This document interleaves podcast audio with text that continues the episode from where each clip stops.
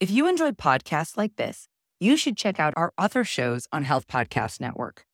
For example, Medicine in America, hosted by Anthony Manson and Todd Harrington, shares the stories of physicians, other healthcare professionals, and industry leaders who are changing the way we deliver care. There's an episode that you should check out called Primary Care Reimagined with Subscription Based Preventative Care Model. It's an inspiring call for a paradigm shift in primary care. All of their episodes highlight innovative ideas at the forefront of the movement to transform our healthcare system. Check out Medicine in America on your favorite podcast platform or visit healthpodcastnetwork.com. Better with. Be better, do better, and better. Better. Be better, do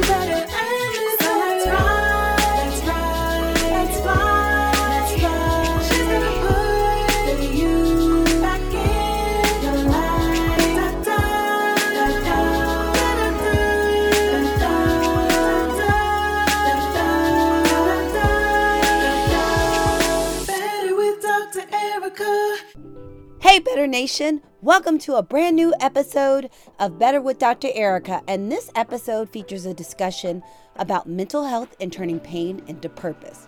Now, my special guest is Shanti Das, and you're going to love her. She's a dynamic mental health advocate, music industry veteran, and change maker. Her story is so special that you will definitely learn something by hearing for it. Now, you might be wondering what questions we're going to answer in this episode. So, let me tell you. Number one, how does someone dying by suicide impact their loved ones? Number two, what are some ways to find purpose from pain? Number three, how can you advocate for mental health? And number four, how can you be an ally for those impacted by mental health challenges? Whether you've been struggling with your own mental health, looking to protect your mental health, supporting the mental health of those around you, or looking for ways to pivot from your career, there is something for you in this episode. So you need to stay tuned till the very end. You won't regret it. Now, one more quick thing. You're going to hear some shareable moments. So let me tell you how we do it in Better Nation. All you have to do is post on social media with the hashtag Better Nation. Isn't that simple? Now, before I just keep rambling, I'm going to just stop and say, let's get to the show. Better with Dr. Erica. Hey, y'all, it's Dr. Erica, and welcome to another episode of Better with Dr. Erica. And I'm so excited to have my guest on today because literally I was just in the car with a good friend of mine, and we were talking about how spending college i as you all some of you may know some of you may not know i came to atlanta for college and stayed for quite some time left and then came back. So my formative years some were in st louis and some were in as they say the a or the dirty south. So today i have a representative that is straight from the dirty south. Before i just start going on a super tangent because i feel I'm in a tangential mood today. I'm not going to do that to y'all yet, but I'm not going to make any promises. It could happen again later. I'm so excited. As I said, this season we are not reading full bios. It is not my ministry, but I promise I am not hooked on phonics. I can actually read. I have degrees. Reading is fundamental. But I, what I'm going to do is tell you just a little bit about my guest, and then I'm going to let her take it over because nobody can tell you about Shanti like Shanti. Now, my guest today is Shanti Das. Now, I have a couple things to say about her. Number one, she is a fierce mental health advocate. Um, in a way that you're going to learn is extremely comprehensive. There are people that say they're mental health advocates, and then there are people that are mental health advocates, and she is 100% definitely a mental health advocate. She's a music industry veteran and a change maker. And one of the biggest things about her is that not only is she approachable and relatable, but she is super passionate. And you're going to hear all about it today. So, Shanti, can you tell the people a little bit about yourself? Yeah, absolutely. So, first of all, thank you so much, Dr. Erica Goodwin. I like to finally call you Dr. Erica. Um, I just am so in awe of all that you do and appreciate you supporting me and my mission um, for the last few years. So, yes, I am from the A. I am an original ATLian born and raised on the south side of Atlanta. I went to Syracuse University to major in television, radio, and film, but I caught the music industry bug. I thought I wanted to be like a broadcast journalist or radio announcer and ended up working in the music business. And so I got my first gig interning while I was a sophomore at Syracuse. Back home in Atlanta during the summers, I interned at Capitol Records. And then just four months after graduation, I got my first job at LaFace Records. And the very first record I worked was OutKast Players Ball. Doesn't get any better than that. That was a dream come true for a young girl from the A. And it was the first time I felt like Atlanta was really being represented in terms of like landmarks and things we did and culture in the city um, on music, on wax and in music. And so that was really awesome. And I also hit the road with Toni Braxton that year and set up her meet and greet. So I was doing a lot of the promotions for her. I did a lot of the promotions early on for Usher and uh, gosh, so many others. And I worked my way up from intern to executive vice president over a like a 20 year stint in the music business. Moved up to New York City in 2000 and worked for Arista Records and Columbia Records and got to work with artists like Jagged Edge and Jermaine Dupri and Lyfe Jennings, Vivian Green, even got to work with Prince and then moved over to Universal Motown, worked with Ashanti, Erykah Badu, Busta Rhymes, just some really cool artists in, in urban and pop culture. And so, yeah, that was my journey in the music business. Um, but, you know, and I know we'll get into more of this, you know, when I was seven months old, um, our dad took his own life, and that was really tough on our family. So, had a storied career, but definitely had a lot of unresolved trauma that began to manifest itself as I got older. Well, wow. I mean, I, I feel like we're going to have so much to talk about. and did you hear? She literally worked with the entire soundtrack of my of my college year. it's like I just I always remember um, for all of y'all that don't know me in regular life, um, one of the things I'm very much known for is I'm the person that no matter how long I hear a song, I never know all the lyrics. It's probably like two songs I can do children's story, and there may be one other song that I don't know what it is that I can actually do all the words. I'm the person that never knows all the words. Now, my closest friends are the people I remember when No Scrubs came out. Mm-hmm. They heard the song once on, um, we'll give a shout out to the AV103. Yes. And knew all the words immediately. And then yesterday, my good friend was here, one of the ones that knew all the words immediately. And she was in my passenger seat. And she's like, you know, I'm in the passenger passenger side of my best, best friend's ride. I and it. I was like, but but nobody nobody's trying to holler at you right now. We're driving down Howell Mill Road. Um, all of that to say is I'm just so excited to have you on. And one of the things you're gonna want to stay on for this entire episode because Shanti just she just has so many nuggets. If, if I was if I was all about the clubhouse still, I'd be like, and she's dropping gems. But you all know I I feel like I say it in jest because I just was like, I can't tolerate, I can't drop no gems. no, gem dropping. We're just gonna drop knowledge. Uh, but we'll go ahead and get into this um, because, as I said today, I just feel like I am prone to being tangential, but I'm gonna embrace it because I feel like that's one of the best things we can do for our mental health is just embrace embrace where we are in the moment and, and you're going to get all of me in the moment today. So I, I hope you're okay with that, Shanti. I am so here for all of it. I mean, I feel like I'm here for everything. So, what I'd love to talk about is you you started talking about this this just this intriguing career um, in the music industry and all of these um, accomplishments and things that you've done. Can you start telling us kind of about that jump or transition from being a music industry executive into becoming a mental health advocate? Yeah, absolutely. And um, it's a little bit of a a long journey, if you will, in that regard. Um, I, I, think it's important to note that when I first moved to New York City, it was in the year 2000, and uh, it was my first time in a really big city. And I had about eight year, eight and a half years into the industry by then, and had worked with some great artists and had accomplished a lot of wonderful things. When I moved up there, though, this new company was larger; it was more corporate, mm-hmm. and so I had to deal with a lot more politics so that was the first time that I think I had really experienced like um, adversity in the workplace, and it, it, was it was tough on me. My boss was very condescending. It was a bit of a toxic environment. Mm. Um, my upward trajectory had stalled out a bit because I felt like I deserved to be vice president, and they brought me in as senior director. So it was just a lot going on. And I remember having like a just like a emotional breakdown at the airport. I was crying and I was just unhappy and you know, my sister was like, "Well, if this is not what you want, you know, do something about it." And I just let my emotions get the best of me. And then I remember at home that night, I told my boyfriend, I was like, I can't take this anymore. Maybe I should just kill myself. I've worked so hard. And, Mm. you know, sometimes, you know, adults and teens throw out that phrase, maybe I should just kill Mhm. myself. But for me, it just scared me that I even said that because my dad died by Mhm. suicide. It was always something in the back of my head that I thought, well, when the going got tough, is that something that I would say or try to do?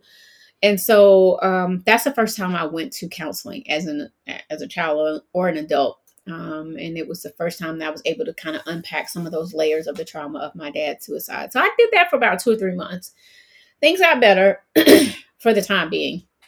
And then I just kind of thrust myself back into work. So Okay. we're talking about like for another, you know, seven or eight years, I just go, you know, full speed ahead, on and off planes, running, you know, marketing divisions at a lot of these major corporations. So my career went from Arista to Columbia to Universal Motown Records. And it was in 2009 where I was really at the top of my game. I was executive vice president of marketing at Universal Motown um, for most of the urban artists. And I was just stressed out. I was coming into the office. I wasn't happy. I was taking naps during the day. That's just not who I am. You know, I really always took, you know, my work very serious and was a great worker and team player.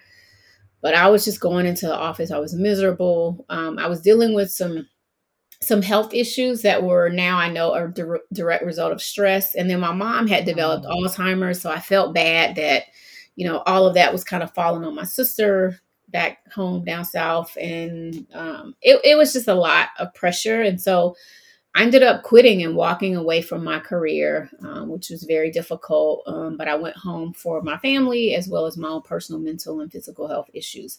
I was not diagnosed, quote unquote, with depression then, but I knew something wasn't right, right? I saw the signs and symptoms. And when it manifested in, into a physical health issue, and he said it was direct result of stress, I knew, you know, what was really going on then. And so came back home. Things were okay for a couple years. I was taking some time off. And then, you know, how you're home for a while, you question what you had done. I felt like I had walked away from this career that I had Mhm. built and had worked so hard for. So then that started me kind of dealing with anxiety and questioning myself and kind of getting depressed from that a little bit. And then in 2015, about three and a half years later, four years later, my best friend took her own life. And I had talked to her the day mm-hmm. before it happened. And that really put me on my back. I mean, I blamed myself and tried to figure out what did I miss? What were the signs? What were the symptoms? Because I wasn't, you know, a, this mental health advocate at the time, and I was still in dealing with still dealing with some of my own issues, but didn't know what to call it. And so, long story short, that next year just kind of went into I went into a downward spiral, if you will. But I was still functioning. You know, I was, you know, doing a live event in Atlanta. I was still doing some consulting, but I was really in a lot of pain when I was, especially when I was by myself, and wasn't going to counseling, wasn't talking to anyone, just none of that. So almost a year later, after that, I considered heavily considered taking my own life. I had Mhm. counted up all the pills in my medicine cabinet and came really close to doing that. And I didn't want to die. I just wanted the pain to go away. And once I had kind of hit rock bottom, if you will, my sister encouraged me to call the National Suicide Prevention Lifeline that night. And I did Okay. it 1 800 273 TALK. Now we have 988. And I also texted my pastor who convinced me, he was like, you know, we'll pray together, but you actually need to get help. You really need to go to the doctor, Mhm. right? It's faith, hashtag faith in therapy Yeah. as they say. And so I didn't go straight into talk therapy, but I did call my primary healthcare physician who uh, referred me to a psychiatrist. And um, I got on my antidepressants. And it's funny, before we started this podcast episode, I didn't realize that a lot of psychiatrists do both, you know, talk therapy and prescribe medication. And so the lady that I saw was great, but really she just kind of prescribed the medication for me. And I stayed on those antidepressants for about maybe four months. I had to decrease the Mhm. dosage a little bit because at first I didn't like how it was making me feel. And then I just started openly talking about it. I don't know why I fell into this, you know, uh, journey of just openly talking about it on social media. But then I realized a lot of my artists that I had worked with, a lot of colleagues, they were really supportive. And I thought, okay, this is in 2015 when, you know, way before the pandemic, nobody was really talking about it as much. And, you know, it was positive feedback and, you know, very much from a place of empathy and not sympathy. And so I started a hashtag, Silence the Shame, and started doing postings here and there. We did a, a soft launch of the the uh, movement, if you will, in 2016. I got Nick Cannon, um, the TV host and, and musician, mm-hmm. to do a PSA for us. I did some press around it, and so that was pretty good. And I was still trying to figure out what to do with it. And then I ended up meeting several other ladies who had experienced either like someone in their family who had taken their own life or someone in their family who had attempted, and they loved the idea of this movement, especially in communities of color. So they came on board and started helping. And then in 2015, we, uh, in the month of May, which is Mental Health Awareness Month, I said, I'm just going to make May 5th National Silence the Shame Day and see if people will post about it on social media. So we created this little graphic that said National Silence the Shame Day or Global mm-hmm. Silence the Shame Day or something. We got 90 million impressions in one day. Wow. like, okay, wait, what now? I was like just blown away by all the people that supported us. So we ended up applying to the National Day Register, and now May 5th is actually National Silence the Shame Day forever and ever and ever. We got accepted. Wow. Yeah. So I was like, okay, we got our own day. Now I need to start an organization. So the foundation that I had started, because I was doing a lot of other things in the community, feeding the homeless, backpack drives, and that sort of thing. So I had started uh, my nonprofit under the brand, the Hip Hop Professional Foundation, because that was my brand as a woman growing up in hip hop. I had written a book about my music career. And so because Silence the Shame started taking off so much, my board of directors was like, you really need to change the name of the organization to Silence the Shame because that's that's where the need is for the community. And so we did, and and here we are later. We're five years in with our 501c3. I speak and share my story nationally and globally. And I mean, it really has like been a labor of love, but it is something to your point early. I'm very passionate about this work. Um, if I can save one life, if I can save thousands of lives, that's why I do what I do.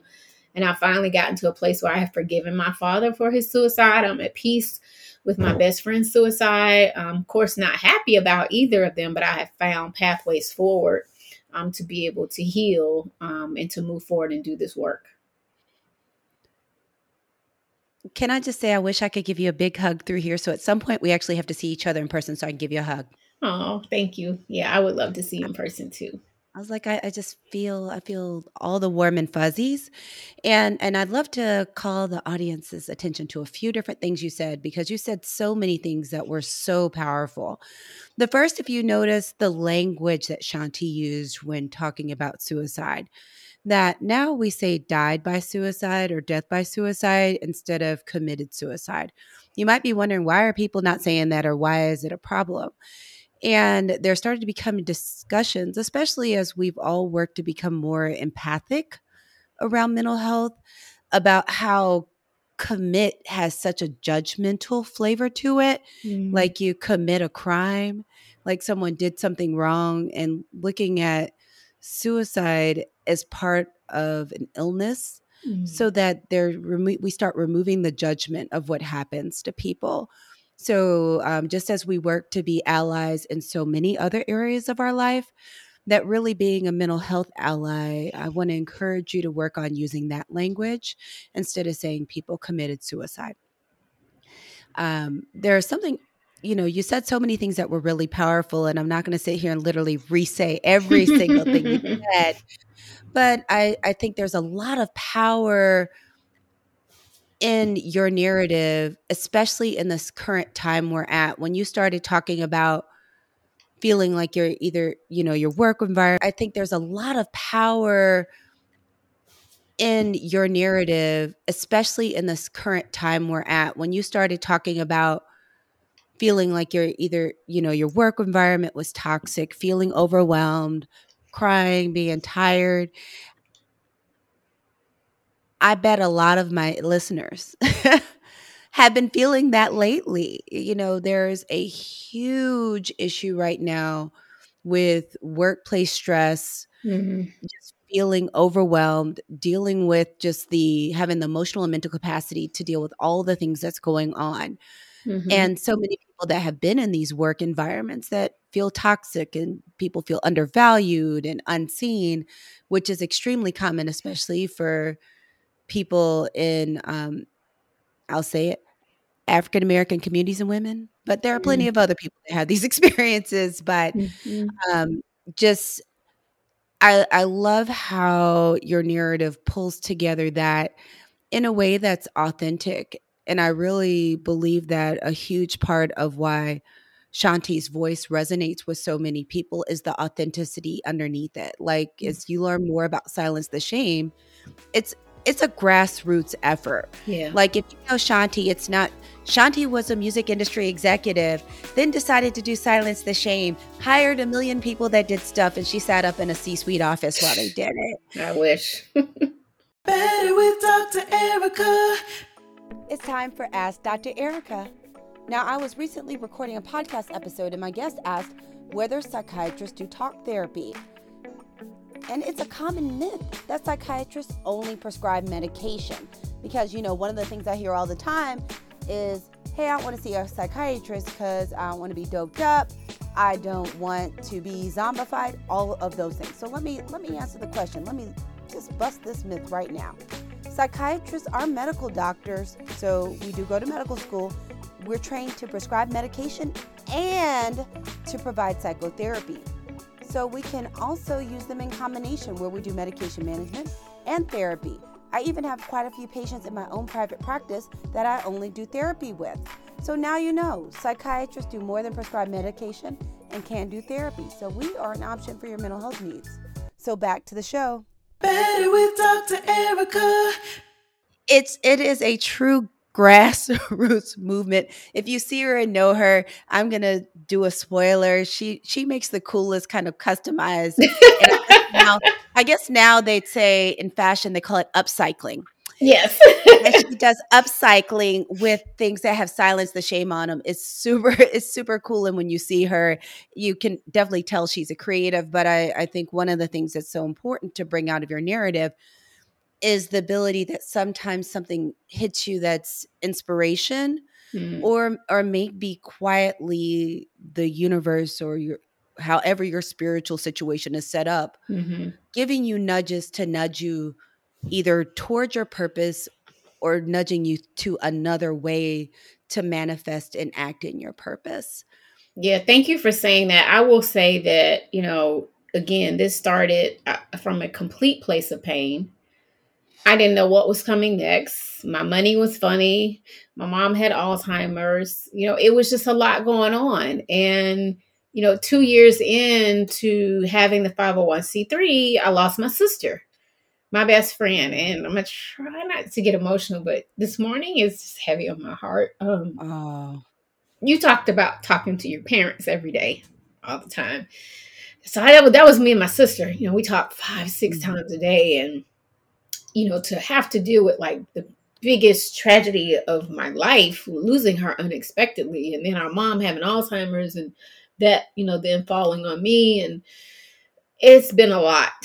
It's been a lot of pain on top of pain on top of pain, and um, you know, we we got our first grant in 2017 from Jack and Jill. Shout out to Jack and Jill America Foundation. We did a seven city team mental health tour, but it was just grinding. You know, we didn't have a full board of directors. It eventually grew and you know, it was just myself and a young lady named Cameron Triplett who was with me from day one. And then we had a, a really strong volunteer committee who helped. But again, these were people that were just volunteering time that they could. And then Jewel Gooding, who is now our executive director, was at another organization. She became our board chair and she really poured into us just because she believed in, you know, what I was doing and believed in the movement. But it has been a labor of love. It has been a struggle. It has been so hard trying to get us to a point where we can get these grants. And now, you know, Jewel, as our executive director, has really been able to come over and help us, you know, grow the company in ways that I couldn't have done before because I don't come from from a nonprofit space and doing mental health programs and that sort of thing. That wasn't my forte, but I do, Mhm. to your point, I knew I had the passion. I knew I had the creativity. I knew I had a way of, it's almost as if I was bringing people into my living room, if you will, of my life Mhm. and really being vulnerable and opening up. And um, I feel like, you know, I am very spiritual. I, you know, I, I believe in God and I believe in Jesus. You know, those are the, you know, my teachings and faith that I believe in. And they have really brought us to a point where now doors are starting to open. People are recognizing our work. Um, we're really getting on point as, even though we're still grassroots, you know, we are a small but mighty organization out here really trying to serve vulnerable populations and communities and do the important work. Um, we just recently partnered one of our board members is uh, works at microsoft and he um, nominated us to be a part of a global hackathon for microsoft and we won to be a part of it. So microsoft is building us an app. So we're going to have a Silence the Shame Wow. app and they're revamping our website and you know a lot of really exciting things going on as we continue to try to raise money and do this work because again it is not easy. It seems like a lot of the same larger organizations get all the grants, get the funding, but that's not going to stop me. I'm determined to make this a global success.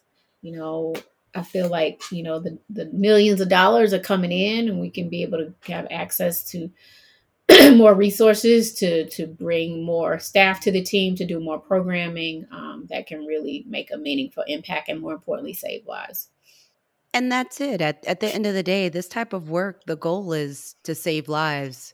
Mhm. And and naturally along with saving lives, I feel like it's it's the saving lives as far as one end is people not dying. Mhm. The other part of saving lives is improving people's quality of life to the point where they feel like they're actually living. Mhm. Because as a psychiatrist that's done this work for it's hard for me to say how many years because then I feel like I might sound old. Mhm. 20 years. But having done it for a, a You're still really very long young. Time and um, having a career as a traveling psychiatrist working all over the country is, is seeing how many people's lives are robbed of time where it's they're technically alive but i think everyone has seen that person that is struggling and and not feeling well and is almost dead in their eyes and they're literally just surviving. And i i feel like one of the things that your work the work i do and the people in the mental health community the work that all of us do together is to improve quality of life so people make it past surviving and so that the life they're living they're actually living um, Absolutely. be, because you can't get time back and that's one of the things that really inspired me to work and become a psychiatrist even though some of you know the story that i became a psychiatrist through an epiphany. Apparently god likes to tell me what to do and i do fine when i listen. I don't do well when i don't listen. Um, he doesn't give me nudges. He punches me in the stomach when i don't listen. It's, it's bad. Um, but it's it's a kind of work that really changes lives. Mm. and i just want to applaud you for being brave enough to step out on faith to commit yourself to this type of work when it was doing something totally new and different and not only was it new and different that you literally were emotionally naked for the world to see to champion this cause because part of the reason I think your cause has resonated and has moved so well is because of your own transparency. Thank you. Um, I like that term, emotionally naked. I may have to borrow that from you because that certainly was who I was and have been, and and I still am that person. Um, because I feel like, to your point, like if I want to do this work and try to get buy-in from people who are hurting, I gotta let them in and see how I'm hurting or have been hurting, and and even like this, just this grief process has been really hard on me and the same thing, I was very vulnerable um, publicly when I would share and talk about my grief journey.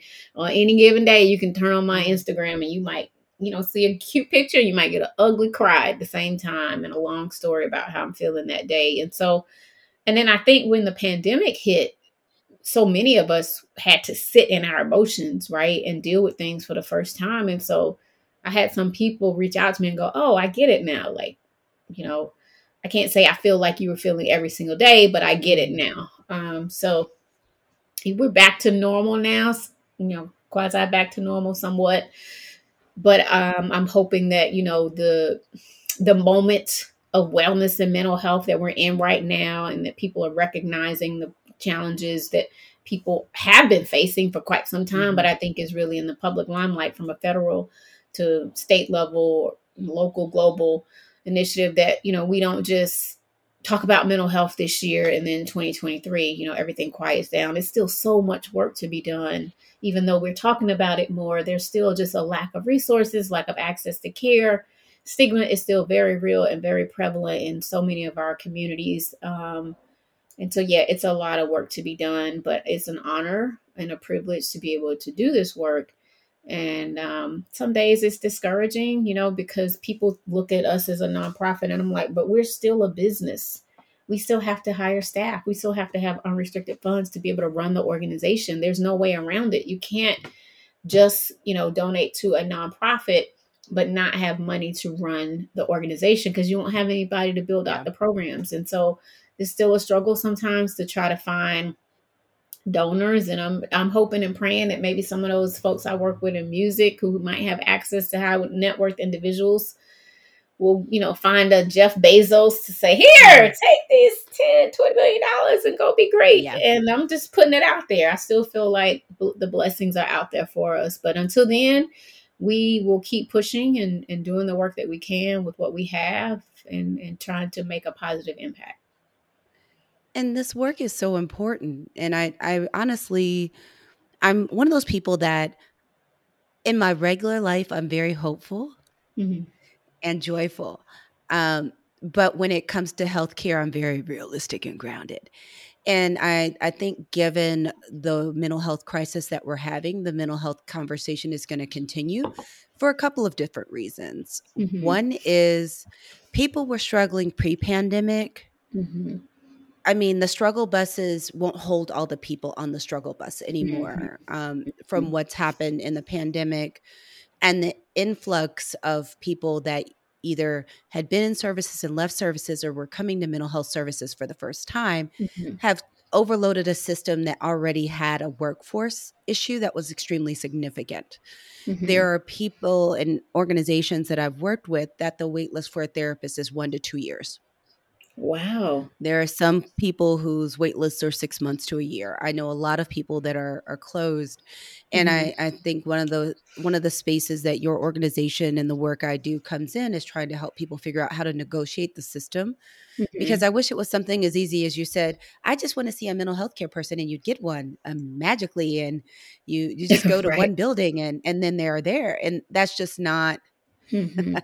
that's that's not the case and it, it Mhm. takes a, a level of understanding of the system unfortunately to get the care that you need Mhm. but i also want to hold space for the theme of grief that's come out in this conversation and there are so many people out there that are listening that are are grieving for so many reasons you know Yeah. we've we've lost people in the pandemic to covid but people didn't stop dying from other reasons and especially earlier in the pandemic people were dying from things that they usually wouldn't die for because people wouldn't go to the hospital Mhm. but you know people are grieving their jobs they're grieving their financial station there are so Mhm. many people whose relationships died in the pandemic so they're grieving relationships they're grieving Mhm. identity Absolutely. there there is so much grief and i love the fact that you're bringing out the fact that grief isn't always linear. It's not always this path of it hurts today and then at some point it's just going to be great and it's going to be linear and it's going to be less and less every day.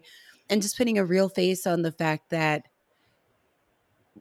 dealing with grief isn't linear but i also want to hold space for you know part of the theme of this conversation is finding passion and purpose through pain.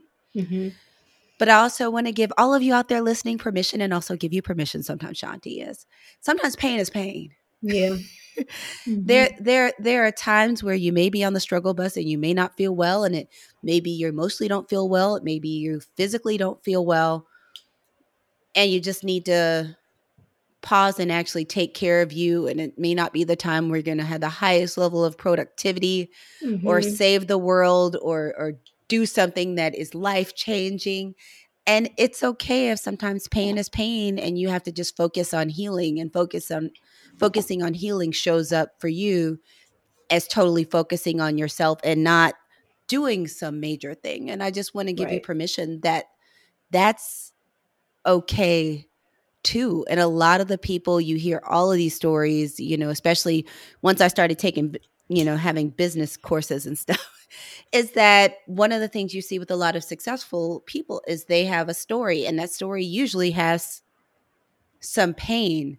Right. But the part that there oftentimes isn't time to talk about when someone has five or 20 minutes to tell their story is that transition from pain to purpose. That it wasn't like, I was miserable that day, and then I created an entire movement the next day.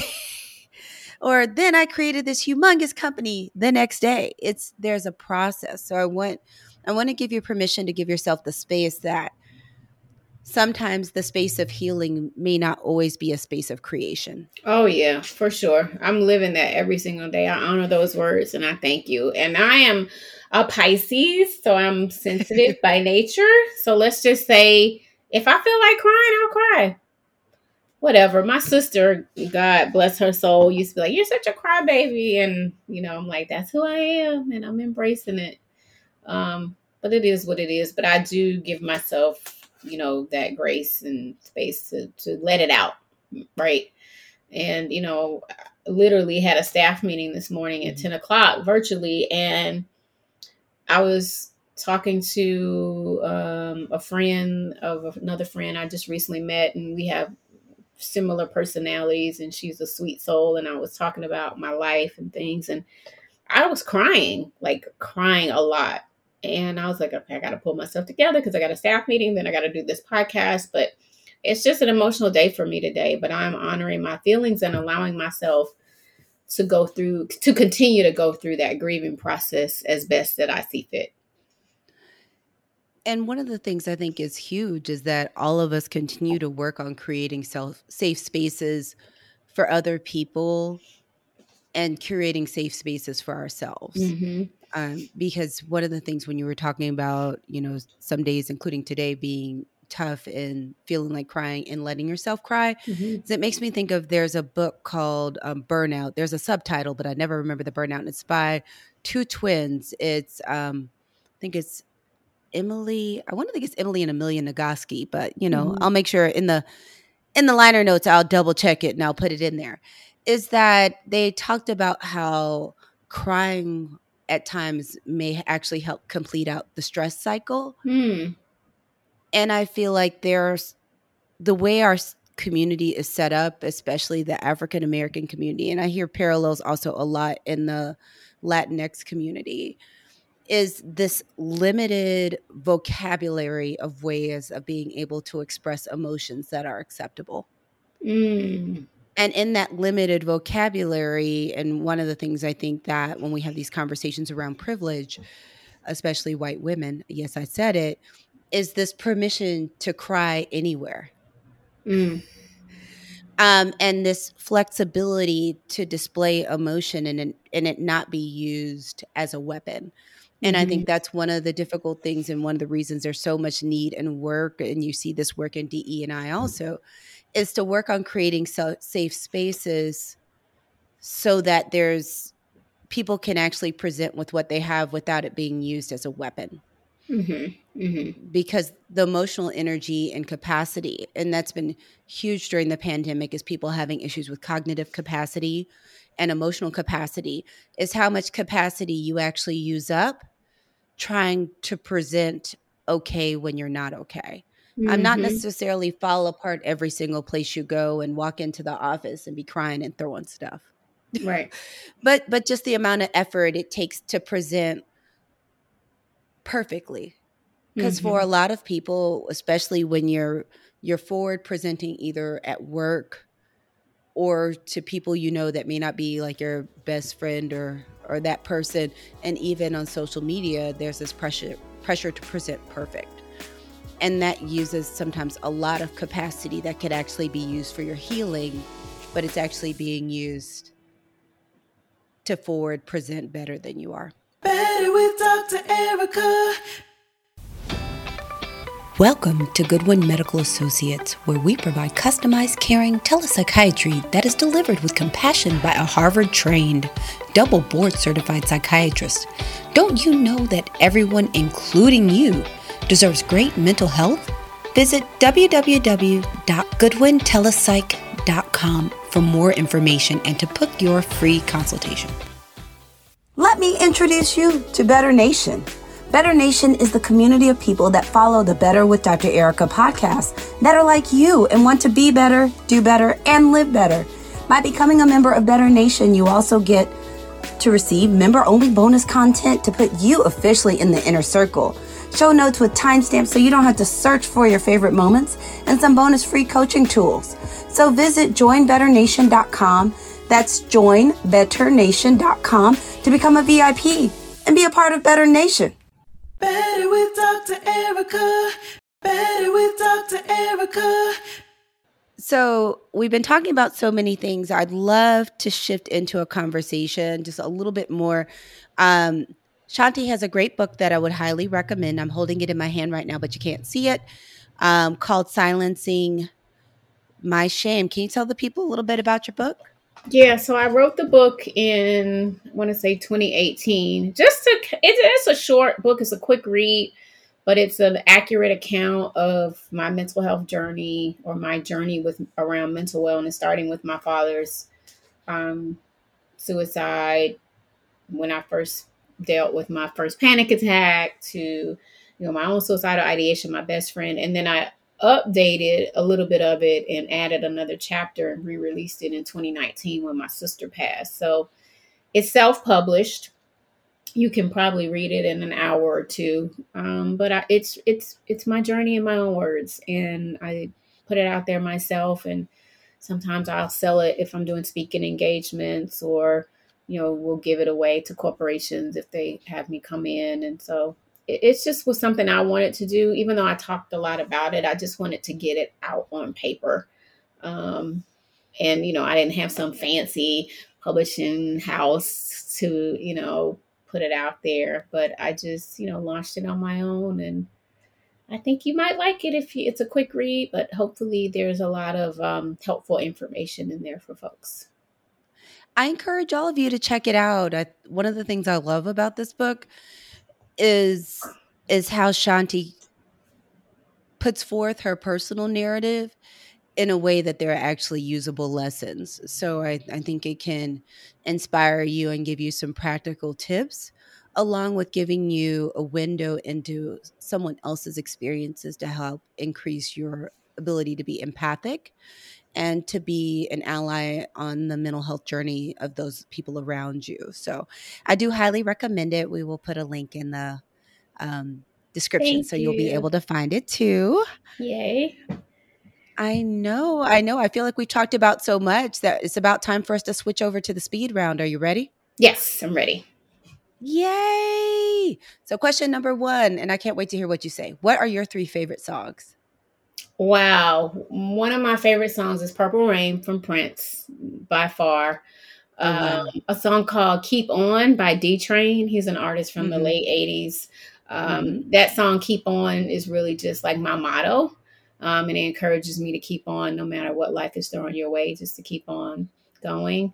And then my third, oh gosh, I have so many. What would be another? Th- uh, I like like 80s pop music. Um, what is the name of this song? I know this is supposed to be a, a quick round, but I can't think of the name of it. Give me one second. I'm gonna tell you. the Oh, no of it. problem. Um, so yeah, I grew up listening to a lot of 80s pop music. Um, well, that makes sense. We we are are not the we are not the most youngest whippersnappers, so I think all of us had some experience with 80s pop music since yes, I'm talking our to the aunties and, and moms out there in the world. well, and Um, you know, we we remember when there was no BET and all we could look at was MTV. So all of us had some relationship with Pour Some Sugar on Me and Journey and But you know what? Maybe I'll do this. Maybe I, since I am also known as the hip hop professional, um, I would probably say um, Biggie, "One More Chance." It's one of all my right favorite now. songs. Yes, I'll give a I give you a I little hip just hop. watched that um Bad Boy documentary Oh yeah, the other day. it was good. It was. It was very intriguing. I enjoyed it. Um, so the next question is, what's one free free thing that you do for self care? I take walks. Love to walk, and now I'm a I'm a fall weather girl. So now that the weather has broken, you know, really am excited to get back out there and get walking because I'm also at an age where I'm having hot flashes. so that's been a struggle for me. So I love being out when it's cool out. Oh, it's been ridiculous. Like before, it was like if you didn't get out for a walk by nine thirty, you Mhm. were just done. Who who wants to walk outside when it's ninety something degrees? Yeah, it's too much, but now it's good in the A. So yeah. I know. So, what's something about you that most people don't know, but you do not have to go to the skeleton closet for this answer? Hmm. Oh, I am a weather buff. Um, I am obsessed with the weather, so I check the weather app. If I have friends that say, "Oh, I'm headed on a trip overseas," I check the weather ahead of time for them and let them know what it's going to be. And Hurricane um, Ian, you know, thoughts and prayers out to everyone Yeah. that experience, you know, any tragedy. But I watch the Weather Channel like people watch ESPN. So like I, I am obsessed with figuring out which the direction that the storm is heading in, how it Oh, wow. pivots.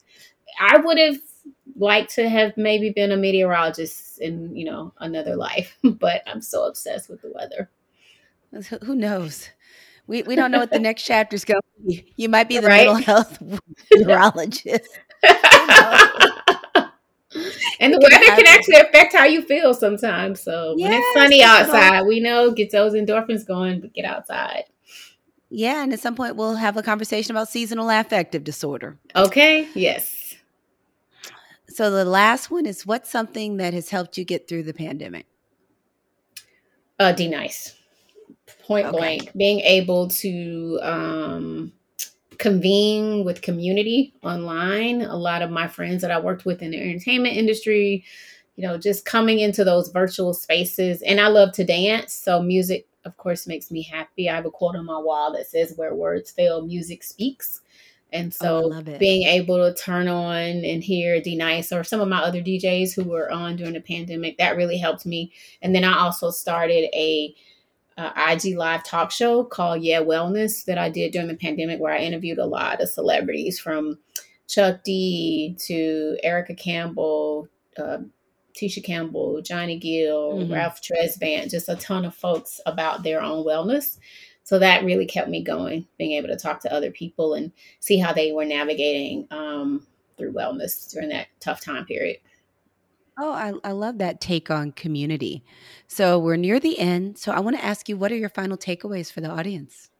Um, I would just again recommend that people honor their thoughts and feelings every single day because we feel different all throughout the day. But when you wake up in the mornings, try to start from a place of peace and calm, figure out some sort of wellness strategy or regimen that you can have every single day. I have started turning the TV. I used to sleep with the TV on, but now I'm putting it on a timer now so that I can rest well because I know that also impacts my both mental Mhm. and physical health the next day. So I wake up and try to pray and then, you know, watch the news to try to catch up and see what's going on nationally and globally. And then I start my day. But figuring out what works for you. Um, some people might work out or take walks, or I take walks in the mornings too. But get a routine that you can try to stick to. No one's perfect, but even if you can stick to it, you know, say, you know, three to four times a week, I think that would be good in terms of trying, trying to start that routine. Some people utilize wellness apps. There's a lot of great apps out there like Mhm. Calm and Headspace and just, I mean, so many others that came out of the pandemic. Soon uh, there will be a Silence the Shame app, as I mentioned. So incorporate wellness tools that can help you throughout the day. And just again, something that we've talked about earlier, just give yourself grace and space each day and each moment to process through whatever you're going through. None of these feelings are permanent, but for some of us, we may may need medication. Some of us may need therapy. I will say also, if you haven't tried therapy, don't knock it till you try it. And it may take you some time to get the right fit, but it's just, just like dating. You're not going to stop dating if you really want to be married or when you want to have a partner, a significant other. You're going to try if it's a priority for you. So try to consider making therapy a priority for yourself. And the last thing I just want to tell listeners is I am launching um, my own. Well, I've rebranded the name of my personal company, what I do on the side, and so my new company is called Mibo, M I B O, M I for mind, B O for body. So I'm starting my own podcast called the Mibo Podcast. It's around Yay! it's around mind and body wellness. So we might talk about everything from mental health to diabetes to heart disease to hot flashes um, and self care and all. So I'll be interviewing influencers and celebrities and licensed professionals like yourself for that show. And then I'm launching a um, my wellness apparel line in October. So I'm excited about that. Oh, that is all of the excitement. I just can't wait. Thank you. I really can't. It's a it's So a you let- journey, but I'm grateful. Indeed. Can you let the people know where they can find you if they want some more Ashanti? Yes, you can follow me at Instagram at ShantiDas404, at Twitter at ShantiDas404. Um, follow Mibo at Mibo Global on Instagram. And my website is www.shantidas.biz. You can purchase the book there. And also, if you want to book me as a speaker, I speak for major corporations as well as I'm in the process of booking a college speaking tour with a former NFL player. So, we're going to talk about healthy ways to cope in sports and entertainment. So if you want us to come to your school, let us know. Um, so yeah, and and if you want to donate to Silence the Shame, um, you can visit our website at www.silencetheshame.com, or you can text the word silence to 707070. If you can't remember all of that or you're driving, it will be in the description. The first thing I have to say is just thank you, Shanti, for taking time out of your busy schedule just for us. So I want to just say Thank thank, you. you. for I'm sorry it took so long. I know we were scheduled, and then I did a sabbatical. I did my Eat, Pray, Live, as I call it, and I worked remotely from London earlier this year, which really helped to save me. That's the other thing I'll just say: if if if find out what really ticks for you. Like travel was a big part of my wellness journey, and so even if I take small trips, I try to incorporate travel trips throughout the year mm-hmm. because it, it's a great place of calm and peace for me. Well, and I, I think that's a good spot that I'll just make one point as I talk about my final thoughts and takeaways is that one of the things we can do to be good humans is to give people space and grace. And, you know, I honestly feel like this interview happened in the time it was designed. But also, I have to be an advocate for when when people including yourself need time to heal or potentially are feeling overextended because there's just too much Mm-hmm. that I have to be an advocate of being okay with sometimes having to either say no or reschedule things. And I, I mm-hmm. feel like if I said, What's my final thought and takeaway? It has changed from what I thought it was going to be. Is sometimes you have to listen to your mind, body, and your heart and your spirit. Amen. And when you listen and your body says it needs a break or your mind says it needs a break, you need to take a break. Yes, that vacation time. Don't let it roll over. Take that vacation. And taking a break can look different for different people. But sometimes you have to, as I say, and also one of my colleagues, Dr. Lakeisha, who's also been on it, sometimes you gotta you gotta slow down to speed up. Mhm. And I I want to encourage and give you permission that sometimes you just got to pause or or stop a moment and use some boundaries and then go back to figuring out what are those things you need to do to heal and restore which maybe include your wellness team it may just be something where you need to just sit down somewhere for a while but I, I I want you to start really listening to yourself because I think there's a space where our community and our culture is so is so based on pushing through and productivity Mhm. um, that it doesn't always leave space for healing and restoration.